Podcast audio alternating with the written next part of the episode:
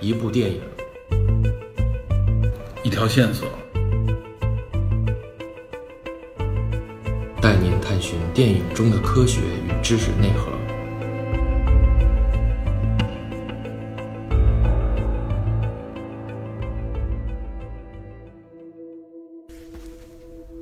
Hello，大家好，我是 Peter。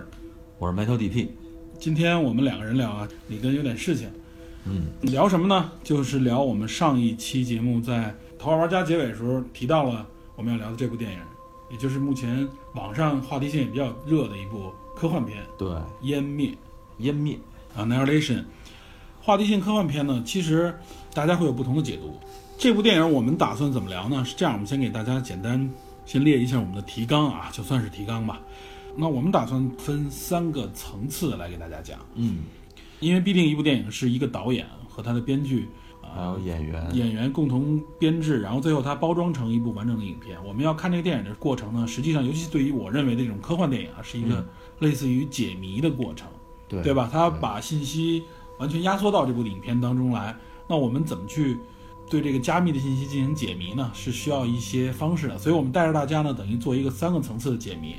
第一个层次呢，就是呃，影片当中直接显现出来的信息。对，我们要把影片的基础概念、影片的这些影人，然后呢，包括它的一些直接的信息介绍给大家，先对这个影片有一个基础的认识。嗯，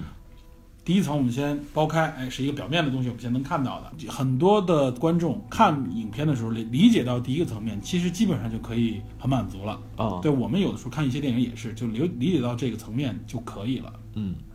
但是呢，作为我们电影侦探来说呢，还有一个肯定会给你带来的第二层的解读，也就是在这部影片之后，它蕴含的一些相对要深邃一点的知识，尤其是一些跟科学或者说跟更多的一些背景相关的一些知识，对我们提供给观众，嗯提供给广大的听友。嗯这样带来的效果呢，就是说，OK，我在看完这部电影以后，我能够吸收更多的一些衍生的知识，然后对这部影片产生新的理解。理解，对，嗯这是第二层。我们有时候讲影片的时候，基本上可以其实讲到第二层也就可以了。啊，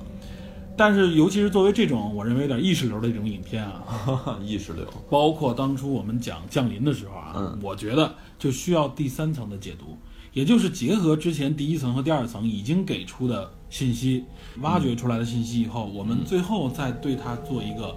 啊、我们认为的评估，或者我们认为的一种理解。嗯这个不一定是导演，不一定是编剧想要表达的。我们这里要声明啊，这是我们认为的我们给出的解读，对对对，我们相信一些作品，好的作品都是这样，它给不同的人带来不同的感受。这个其实就是我们给出这个电影的一份鉴定报告，对，或者说我们认为的一个这个成分分析也好，对或者最终我们想提供给大家的一些思路，对，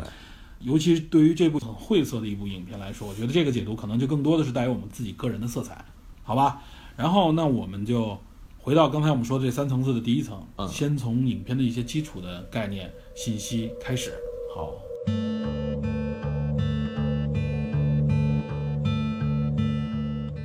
首先先说湮灭，湮灭，对《Annihilation》这个影片，首先是源自于杰夫·范德米尔的一部同名小说啊，叫遗落的南境， 《遗落的南境三部曲》湮的灭第一部《湮灭》湮改灭编的啊。对，嗯这部小说我觉得就首先有点话 题，对吧？是非常这个尤其对于国人来说很有话题性啊。他在二零一四年获得了星云奖啊，星云奖，这也算是现在的科，幻类的这种奖项当中最著名的两个奖项之一，一个星云，对一个雨果。对，星云奖是美国科幻和奇幻作家协会颁发的对这种有一年度点艺术大奖，对他有一点点算是专家评委专家评委给出的对这对种对，意它见跟雨果奖有点区别，雨果奖更多的是有大众投票、有网络投票这个。雨果奖是对，是他的，他是那个《惊奇故事杂志嗯》举举办办背的景。，举办的。嗯对，金鹰奖、雨果奖大家都听多了啊，因为什么原因呢？因为《三体》，对吧？最近这其几实年，对，其实主要是这几年大家熟悉，剩下的都是在一些科幻爱好者、奇幻爱好者中对，流行。说白了就是因为咱们拜大刘所赐吧。对，大刘二零一四年的《三体》输给了这个没错《遗落的南境》。话题就在于此，就是《三体》在这次星云奖的评选上败给了杰夫·范德米尔的这三部曲，对对吧？第一部这个是遗落的南境》。嗯，他这个三部曲呢，大刘本人也说他看了以后非常喜欢，盛赞。我也看了这部小说啊，啊这个我主要看了是第一部，第一部也是口碑最好的，大家所有人都反馈说第一部太神奇、太惊悚了，对吧？我看了就是觉得诡异。对，非常诡异。所以这部小说呢，呃，总体看下来啊，大家的印象都会集中在第一部，也就是《湮灭》电影一样，它嗯就是一部很诡异，就是在科学的背景下给你造成很大惊悚、恐怖的感觉的一部小说啊。也就是二零一四年同年获奖以嗯后，派拉蒙拿到这部小说的改编权。对，这个我们就要说就是，派拉蒙选中了这部小说，这小说绝对是拍电影的一个好素材好嘛。素材，对大家看到很多著名影片啊，嗯都是背后有很坚实的这个创作文学基础的。对对对原著小说很厉害嘛，所以对为什么也是大奖里边有一个最佳原创剧本和最佳改编剧本这样的奖项啊？新闻奖本身在这个两千年后，除了最佳的长篇、中篇、短篇和超短篇以外，嗯还加入了一个剧本奖。哎，对对，针对电影这方对面，， 两千年获奖的剧本是《第六感哇，所以这里也能看到第六感完全是个玄幻，不应该是个恐怖类的神》鬼奇嗯奇 幻奇幻故事奇幻对嗯。然后两千零二年大家熟悉的《卧虎藏龙》也入选了新闻奖的剧本奖，这个都是没想到的事。对，所以大家不要局限在认为啊，这就是一个硬核科幻奖。对，是这样，这个科幻跟我们认为的不太一样。行，我们不扯这个奖项，就说这个作品的话题性了。嗯然后我们简单说一下啊，第一部小说啊，嗯被这个导演选中，导演是谁呢呃，Alex 加兰？Alex Garland 这个导演应该也算是在嗯业内算很有名气，尤其在科幻界很有名气，尤其是他拍了那一部，呃，机械姬， 对这个这个鸡不是那个 鸡腿的那个鸡啊，侃妹演的，侃妹演的《机械嗯姬》，哎，那部聊到 AI 也是那段时间，正好 AI 这个概念刚刚起，很热，对，大家围绕 AI 啊、人工智能啊说了很多，嗯，很多人就愿意拿《机械姬》这部电影作为自己对 AI 认知的一个理论基础，对啊吧？说这个 AI 威胁论是吧？咱们之前在我我跟李根在 Her 那一期，嗯包括后来我们聊到这个《头号玩家》的时候也谈到过有关 AI 的概念啊，对我们就这里就不赘述了。嗯，这个导演，然后他其实还做过挺多电影的编剧。哦，对，比如最新的诺贝尔文学奖获得者啊，日裔英国人《石黑英雄》呢，其中一部著名小说《别让我走》，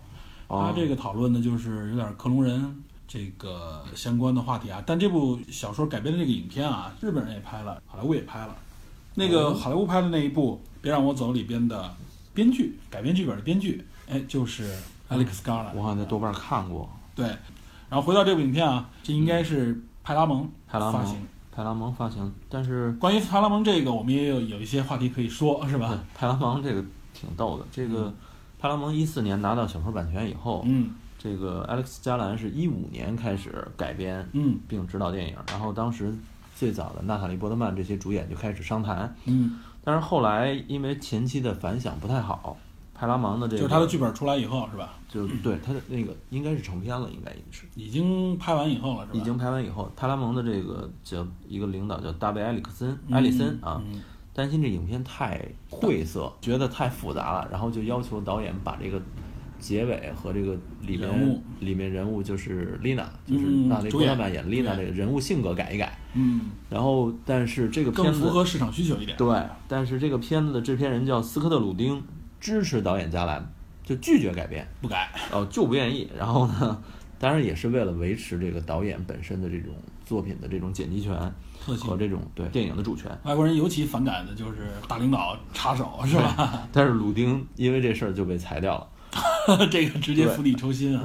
被裁掉好像最后加兰坚持住了，也嗯没有完全改、啊。在一七年二月的时候，啊，一七年十二月的时候，嗯派拉蒙和网飞 Netflix 签了，达成了一个协议，嗯就是说派拉蒙眼看这个片子可能要在院线不够受欢迎，票房要要赔的感觉，对，是然吧？后决定不在院线发行。那么派拉蒙负责美国地区和中国地区的哎，这也是发行这部影片我们之所以聊啊，中国地区应该四月份要上，这回已经确认了。前一阵的定档，《湮灭》是四月十三日在国内定档。美国应该是去年已经上了，对，去年已经然后票房我据说好像只有两千多万，上啊，它比成较本惨，对这部影片成本据说四千万，所以我估计收回成本的可能性不大。不太高。国内四月十三号上，大家可以关注一下，但我相信票房不会太高。因为这部片子说实话还是有点晦涩。对，这也就是为什么派拉蒙最后会做这个决定。我认为派派拉蒙这个大领导啊，做了这个决定还是比较明智的。嗯，就是他看到这部影片，如果上院线的话，无论说是从欣赏的角度来说，啊就是主流观众的一种欣赏角度，还是说影片本身的这种话题性方式方面啊，他可能不能够在短短的两周左右时间内啊，嗯，拿拿回这个更高的这个投资收益啊，这个大家必定在商言商嘛，对吧？我得考虑的就是这个问题。那么我放给网飞，除了美国和中国的这个最大的两个市场吧，院线嗯院线上上来以后呢，剩下的我就直接放到网络平台上。对，然后这样看看效果如何。对，我觉得这也是一种比较明智的选择，而且网飞也符合发行这类科幻片的这种气质。和口碑，对，网飞上面现在已经集合了大量的这种，我认为是叫 B 级片啊，或者说是这种边缘化的科幻 B 级科幻话题片。都是五大发行商不愿意碰的。对，五大发行商觉得可能票房上不会达到预期的，就放到这里。嗯其实这个对网飞来说也是好事儿啊，我是这么觉得啊，就是嗯网飞上会沉淀大量的这种我认为具有长尾效应的影片啊。啊，这部片子我觉得还是还有一点是嗯跟这个导演自己的个性有关。他自己接到这个小说的改编，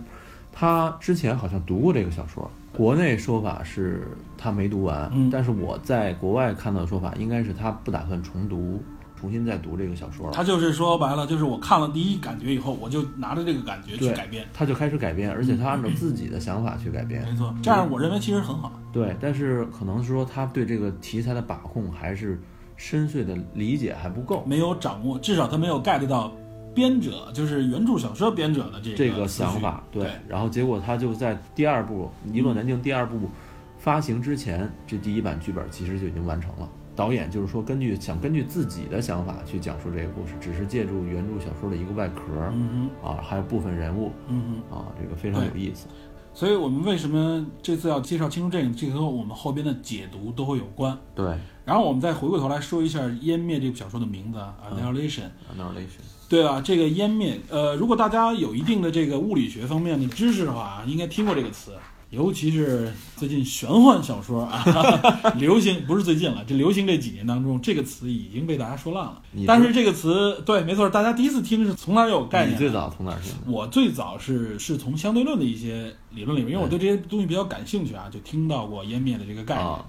然后后来你是呢？我最早听过这个词儿，也知道正反物质，嗯但是我完全对这东西没概念，对这东西直真正真正有概念是什么直到大刘的《三体三》。哎，对对死对，神永生》里边提到威的啊用那个反物质反物质子弹嗯他说正反物质会形成湮灭。然后当时他大概描述了一下这个能量，我才对这个东西有具体概念。没错没错，我觉得你说的这个啊，你你不说的时候我还没想，你一说我才想，哦，对，大刘确实说过这个，对应该给不少的读者很深的印象。啊对，对因为大刘在这方面非常非常硬。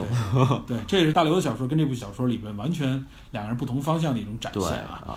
Annihilation，我们简单说一下啊，这是个物理学的一个概念，对对吧？简它单说就是正物质与反物质这种碰撞后产生的一种，怎么说呢？在消失过程当中产生一种能量的释放，这么对一个物质和能量的转换。对，然后为什么说跟相对论有关啊嘛？相对论也就是对把物质跟能量做了一个等式嘛，对吧？对，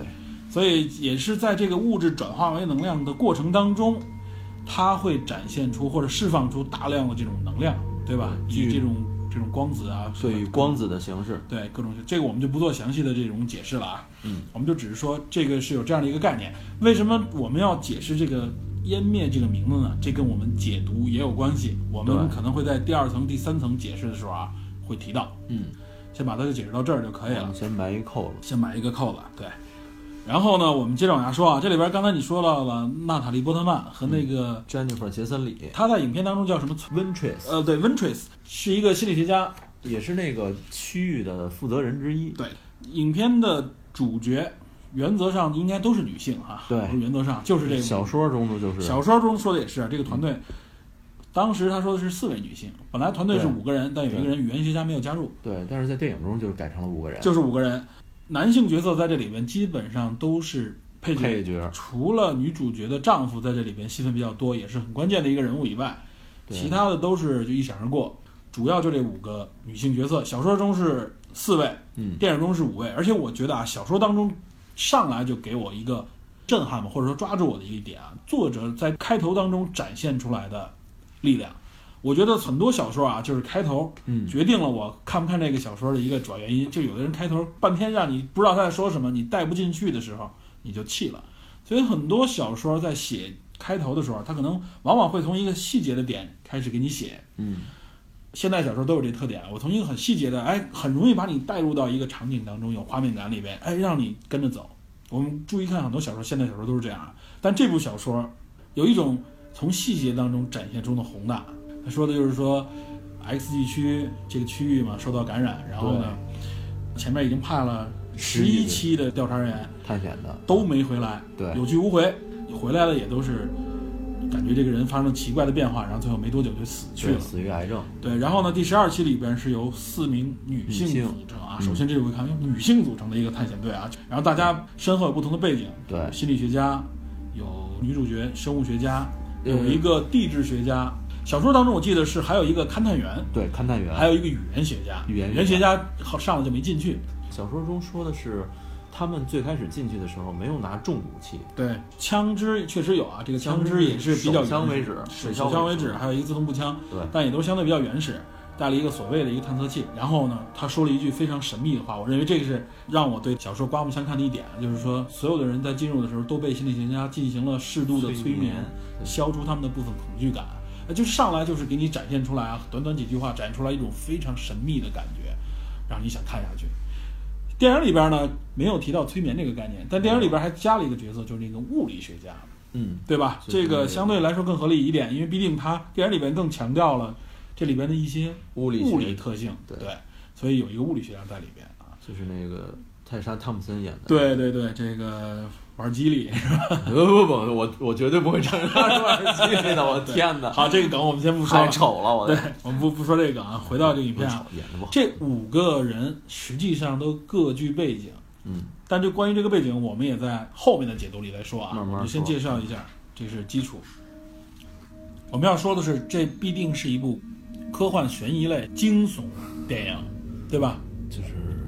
恐怖，为主，实际上我认为它是以恐怖惊悚为主体，就是主要我们的体验在恐怖和惊悚上。对这里边的科幻内容是它的一个背景元素，对并没有特别强烈的展示。所以很多人，如果我们停在第一个层面上面看啊， 很多人对这部影片失望，失望于此，就是它展现出来的内容没有满足人们的探知求知欲，至少从第一感受上是这样。我们不多说啊，我们介绍一下这情节。这里要提示观众，如果你没看过这部影片，你想完整的观看，我建议大家最多可以看看小说。我们关于这部影片的一些讲解势必造成剧透啊，大家选如择果收听。如果不剧透的话，这个很多概念我们是没法讲述的，我们也不太利有利于大家理解这部影片。没错，那我们这里就涉涉及了部分剧透。对，如果说您想您讨厌剧透，那么您先去电影院看完电影了以后，对回来再听我们的解读，能够加深理解。没错，没错。嗯，当然了，我相信啊，如果听了我们的节目再看这部影片，应该也不会说给造成很大的影响，因为这部影片里面很多东西很晦涩。对，我们带着问题、带着理解去看，嗯，会有不同的感觉。没错，晴晴刚才说了一个开头，就是由女性组成的一个，嗯啊，第第十二期的一个调查队进入到这个小说里叫 X 区域，在这里面叫做一个叫做一个微光区域，微光或者说是闪光，他们叫闪光区，对，官方解释叫闪光区。对它那个镜头体现的就像是一个大的肥皂泡包对包围的这么一个，我们从对从光谱上面看，它就产生了挺大的变异，但是在折射的有嗯折射的一个感觉啊，它在一个预告片里就能看到啊，对，看一个大肥皂包裹了一个区域，这个区域在慢慢的扩大，扩大它以一个灯塔为一个核心，而且影片上来就告诉你这个区域是怎么产生的，是一个类似于陨石的物体。进入大气层，直接撞击到这个灯塔上，对而这个撞击没有造成大爆炸啊，它对只是进入到这个灯塔当一个中，洞，对，然后产生了一个影响，慢慢扩张。嗯，当然了，政府肯定会围绕这个地区做这种研究和调查，嗯，而且进去很多勘察队都有去无回。所以就造成了非常诡异的情况。对，它这里边说白了就包含了大量的生物群落，对，产生了大量的这种变化啊。然后这里边实际上整个影片啊是以女主角的回忆为，对，描述的，对，它实际上所有的东西都源自于女主角的回忆。对，就是娜塔莉波特曼，娜拉伊波曼一开始上来就演是的那个，对他相当于是整个故事整个内容结束以后，他在一个隔离室当中接受这个质询吧，相当于对是，对，哎，由这个本嗯迪迪克特呃王，著名的科幻元素演员，我普罗米修斯里的那个对船员，那时候还很瘦呢。那有吗？ 对对对，你要回去看啊，那影片至少比他瘦三圈儿，知道 吗？他真的是在很多科幻片里奇异博士里也叫王对我当时特别喜欢的，我还有特别喜欢的一部零几年的一部科幻片，叫这个《太阳危机啊，嗯太阳浩劫吗？》。对对对，《太阳浩劫》。你说太阳浩劫那导演是谁？嗯也是加莱， ，Garland 拍的。哎呦，对这我还太我阳这浩我劫也是他拍的。这我还真没注意啊。《太阳浩劫》是我个人特别喜欢的，因为它给我展现出来了一个特别独特的气质，我非常喜欢啊。但这部影片也是票房一般，对，嗯就是然后他好像拍的这个 Alex 格兰拍的，包括《特警门关》嗯，包包括括二惊变二十八天、惊和变二十八周，对，，都是口碑还可以，或者说大家觉得有也有也有有创造票房的地对方，也有优秀也有有优秀有很惊艳的地方。对，但是整体上来说不是那种大卖的商业片，，对，它不是大卖，你看它所创造的所有东西都在一个局限的小环境里小环境里，对对对，这我真真不知道这个《太阳浩劫》是他 就是拍他的。拍的，哎，《太阳浩劫》我个人非常喜欢，因为它的独特气质，虽然里面有大量的不符合科学的内容啊，讲什么呢？这个是，讲的就是太阳出现了某种衰变啊，啊就是阳光的这个能量下降，嗯，整个地球进入了一个非常寒冷的这种类似于冰川的这种时期，然后人类为了所谓的重新启动太阳，嗯，聚集了人类这个能够生产的所有核核武器能量到上面去点去，引爆，啊想把这个太阳重新激化，然后也是分，它也是两期啊。嗯第一期去了以后，走了一半儿，和人类这个整个的联系就消失了。嗯，故事讲的是第二期团队啊，已经进入到了水星吧轨道，就是接近太阳了。嗯，然后以他们的视角啊，首先一是他们肩负着人类的重任，因为他们带了所有人类的核能量、核武器啊。嗯如果他们再失败，人类应该基本就就完嗯 over 了，就衰败，因为人类都退到地下里边了，文化文明衰落了。然后呢，就是他们要去引爆，然后在这个过程当中，他又遇到了一期飞船，实际上啊，啊很神秘的，他遇到了一期飞船，然后他们就决定我们带不带上一期飞船的这个炸弹，因为是这样，在在太阳表面上啊，接近太阳的时候，这个无论是物理演算。各方面观察都是产生畸变的，因为它里面的环境非常极端，有些地方是无法测算的，就是我们不能测算我们最终投放这个核弹啊能不能够达到预期效果，这是有未知数的。那它增加一个核弹，因为等于是两颗飞船上面都带有两个巨型核弹，嗯，增加一个，那它成功概率就极高。所以他们就决定说去上二飞船上找，在整个去这个二型飞船上又产生了很多非常恐怖的一个、哦，又是一个小问题天下，对，然后这个小队里边最后人一个一个的死去，知道吧？这口味啊，对大家我，如果你现在去看这部科幻片，我相信仍然是不错的一部影片啊。 OK，太阳浩劫，有机会我去搜一下，对，然后咱们接着回过来，我来接着说，又扯远了。刚才说到这个，有五个这个勘探员进入到这个区域里探索这个区域，第十二期，嗯，前面死了那么多人，这个女主角还有一个特殊身份，就是她的丈夫是第十一期的，队员队员之一啊，然后马伊萨克演的那个，对，她足足足进去了一年，失踪了一年吧，大家都认为都已经死了，结果一年之后突然出现在女主角身边，对，但是啊女主角很快就感觉到她不太对劲，对这个人整个儿不对了，然后就感觉好像是另外一个人一样。然后女主角是带着这样强烈的这种解惑的这个需求，包括她认为她丈夫实际上可能已经就是死掉了，嗯对她一定要找回她丈夫，找回这个原因，她进入这个区域，这就是女主角之所以能够进入这个区域成为队员之一的一个原因。原因对其实另外四个人各自都有自己的自原己因，的小故事，对，在这个故事过程当中，发现了这另外四个人每个人自己的故事，而且也是进入到这个区域里边，他们不断的随着越来越靠近灯塔，不断的发现诡异的生物。对，然后这里边有几个恐怖桥段嘛，或者说是惊悚桥段，算是影片当中小高潮。就是一开始他们先遇到的那只鳄鱼，对，长有鲨鱼牙齿的，然后嗯鲨鱼咬牙齿的鳄鱼袭击到他们，然后他们又看到了变异的植物，他们进入了早期的，在小说里叫南境局的哦哦南这靖个局前的面的基地，因为当时区域小嘛，他们这个肯定要设置在区域旁边的一个比较大的一个基地，但结果后来被这个区域吞没了。对，十一期的人曾经在这里进入驻到扎过驻啊驻扎过，嗯，然后还给他留下了视频，对，然后看到了非常诡异的一一个视频和后边的一个场景，对一个场景，美丽而恐怖的场景。对，非常神奇恐怖。这个是小说里面没有的环节，啊是影片单独展现出来的。哦，这块儿也给人印象非常深刻啊。这里边就牵扯到里边有一个，就他们看那个视频，她丈夫也出现在里边，然后当中给一个队员的肚子割开，发现她肚子里边的这个肠像植物一样，或者说像像蛇蛇一一样在她肚子里面盘旋蠕动嗯在蠕动，啊，很恐怖也很恶心。非常诡异。然后他们紧接着在那个旧的游泳池，已经干枯的游泳池里，发现了那当初那个被他们划开肚子的那个队员，和那把刀然后看那个人已经呈现出了一种植物样的这种状态啊，就是像中间被拉扯开、被爆对掉的这个，像一半儿植物化了。对，植物化了，然后整个贴在墙上啊。这个镜头，我认为拍的确实很有想象力，也给人很深的印象。这里边也给不断的造成呃到底是什么原因，背后的什么逻辑的产生了很多的我追问。我看到这会儿，我觉得以我以为是包子，这尤其是想想到《异形契约》里没面错的那没个错桥段，就感觉以为是包小子说植物当中实际上也提到了类似于孢子这种概念，也有很多感染就是因为孢子。当时女主角就是因为在那个他们叫做地下塔那个地方，啊自己不小心因为靠太近吸了这个孢子进入到自己的身体里，哦所以它产生了很多的变异。当然，无论是小说还是作品啊，都实际告诉你的产生变异的原因，并不并仅不仅是是孢子因为孢子啊，不是简单的我们说的身体接触或者这种感染啊。接着他们就是在这个基地里驻扎，导致了第一名队员的死亡。死亡，我们对可以认知为死亡吧。对就是地质学家他被一只这个变异的熊袭击了，而且这只变异熊到后边还导致了另外一个队员的死亡。又又出现了对，而它以很神奇的这种方式嗯出现啊。很诡异的方式。对，不得不剧透一下啊，就是他实际上在袭击完地质学家之后，这些队员他们到下一个遗弃的村落里驻扎的时候啊，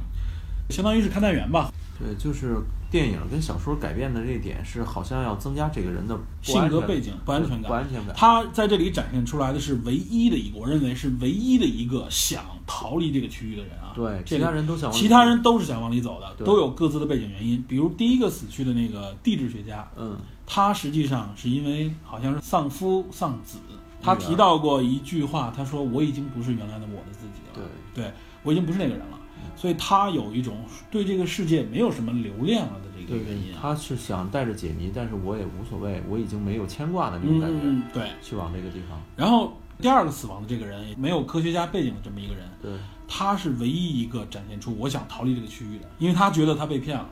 他不仅被这个组织骗了，被这身边的所有人都骗了，他认为身边所有人都有问题。大家产生了不信任感，嗯这个时候大家开始怀疑，表现最激烈的、反应最强烈的就是这个勘探员这个人。他是最想走的一个人，对，然后他甚至最后把这三个人给绑起来审问，对，把这三个人他怀疑有大阴谋的时候，他把这三个人夜里面都绑起来，拿着枪，那意思就是说你们不说实话，我就把你们全毙了。逼问他们。对，在这个时候听到了第一个死去那个地质学家发出的声音，那会儿我汗毛根儿都起了。对，那个确实是全片当中我认为啊营造恐怖气氛最高的之一。对，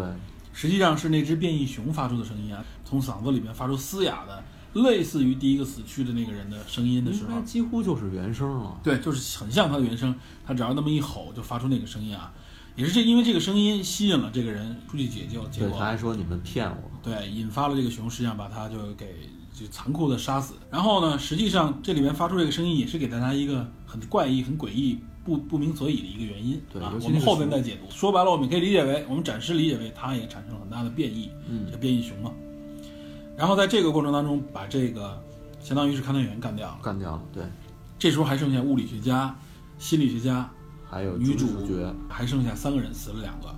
然后这个时候啊，这三个人实际上就已经产生了比较大的分歧。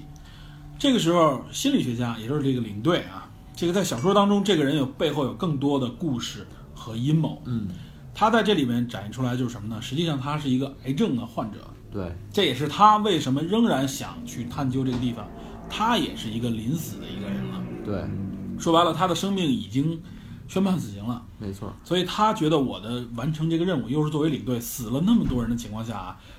一个心理学家天天醉醺醺的那种感觉， 就是他治疗别人的过程当中，自己已经我深深的被这个病所感染。我觉得詹妮弗·杰森里演这个太合适，没尤其错是在《八恶人》里边那个。他是八个人里边最出彩的一个演员嘛，对鼻青脸肿，然后他觉，我甚至觉得他的光芒要盖过所有的男主男男性。对对对，他真的是给大家这里面最印象最深刻的一个人对啊、，又狂暴，但是在唱歌的时候又比较温柔，嗯然后又脆弱，嗯，又敏感，非常符合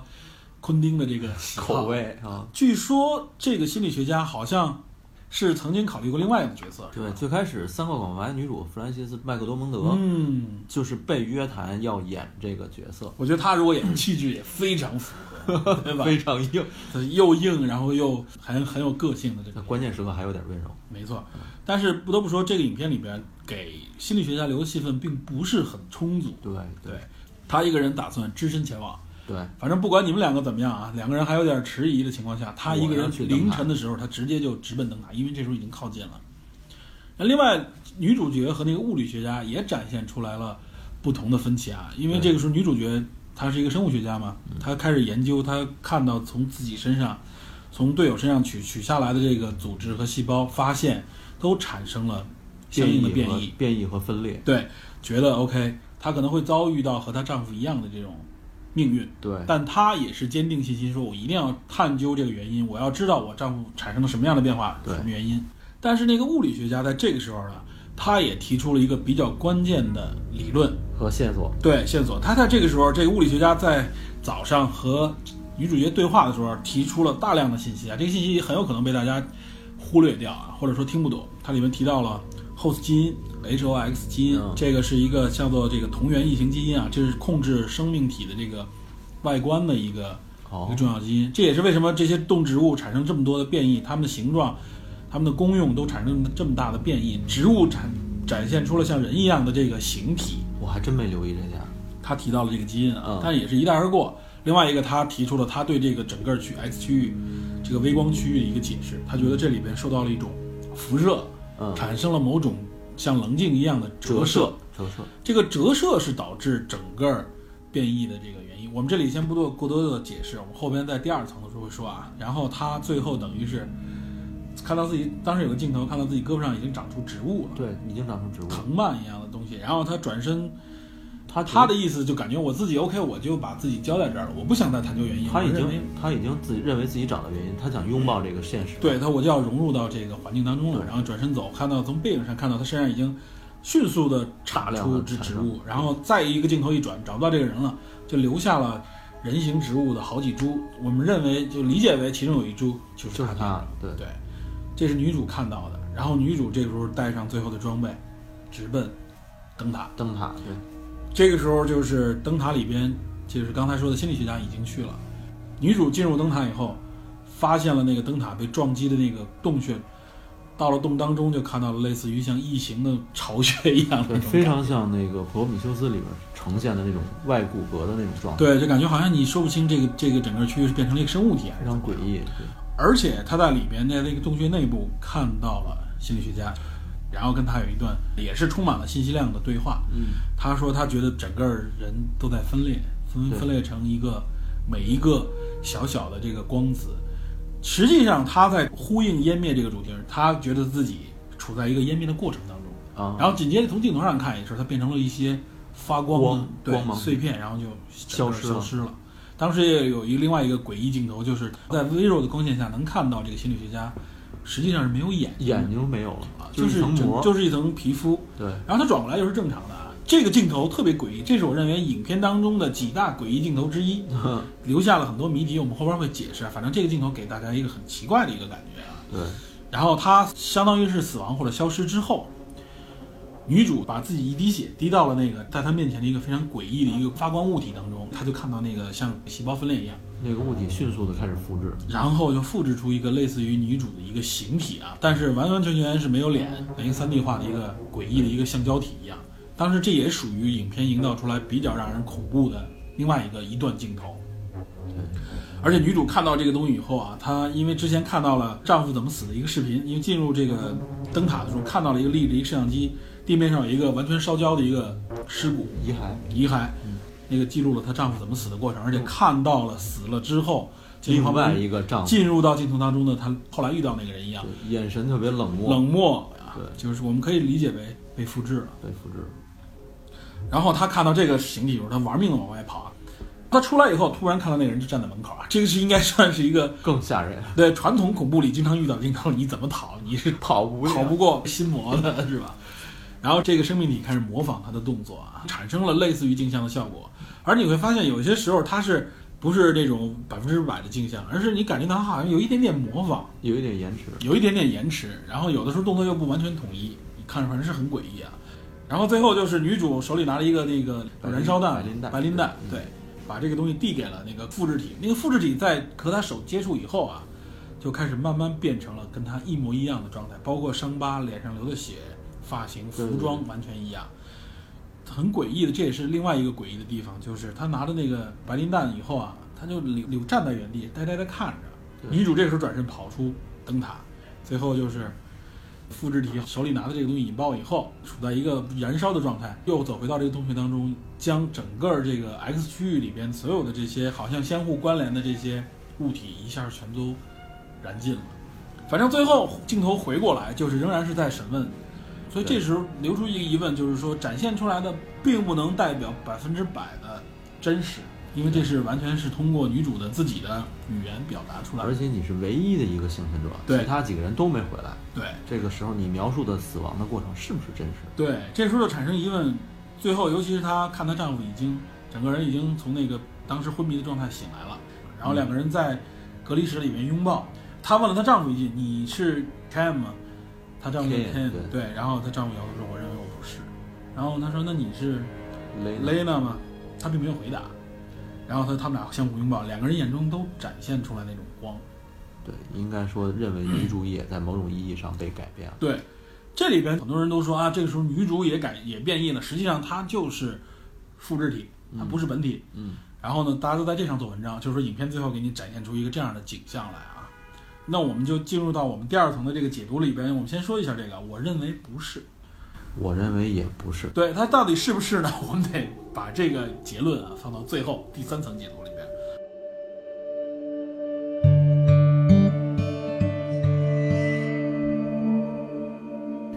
好了，以上就是《湮灭》，你可能没有看懂上集内容。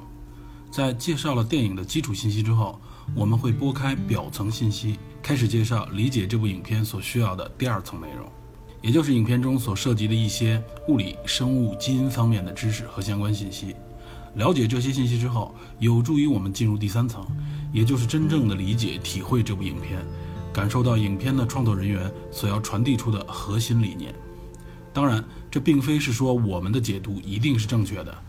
对于一部如此晦涩又充满隐藏细节的影片，其最大的特征就是可以囊括不同角度的观测与解读。也正是这样的影片才具备长尾效应。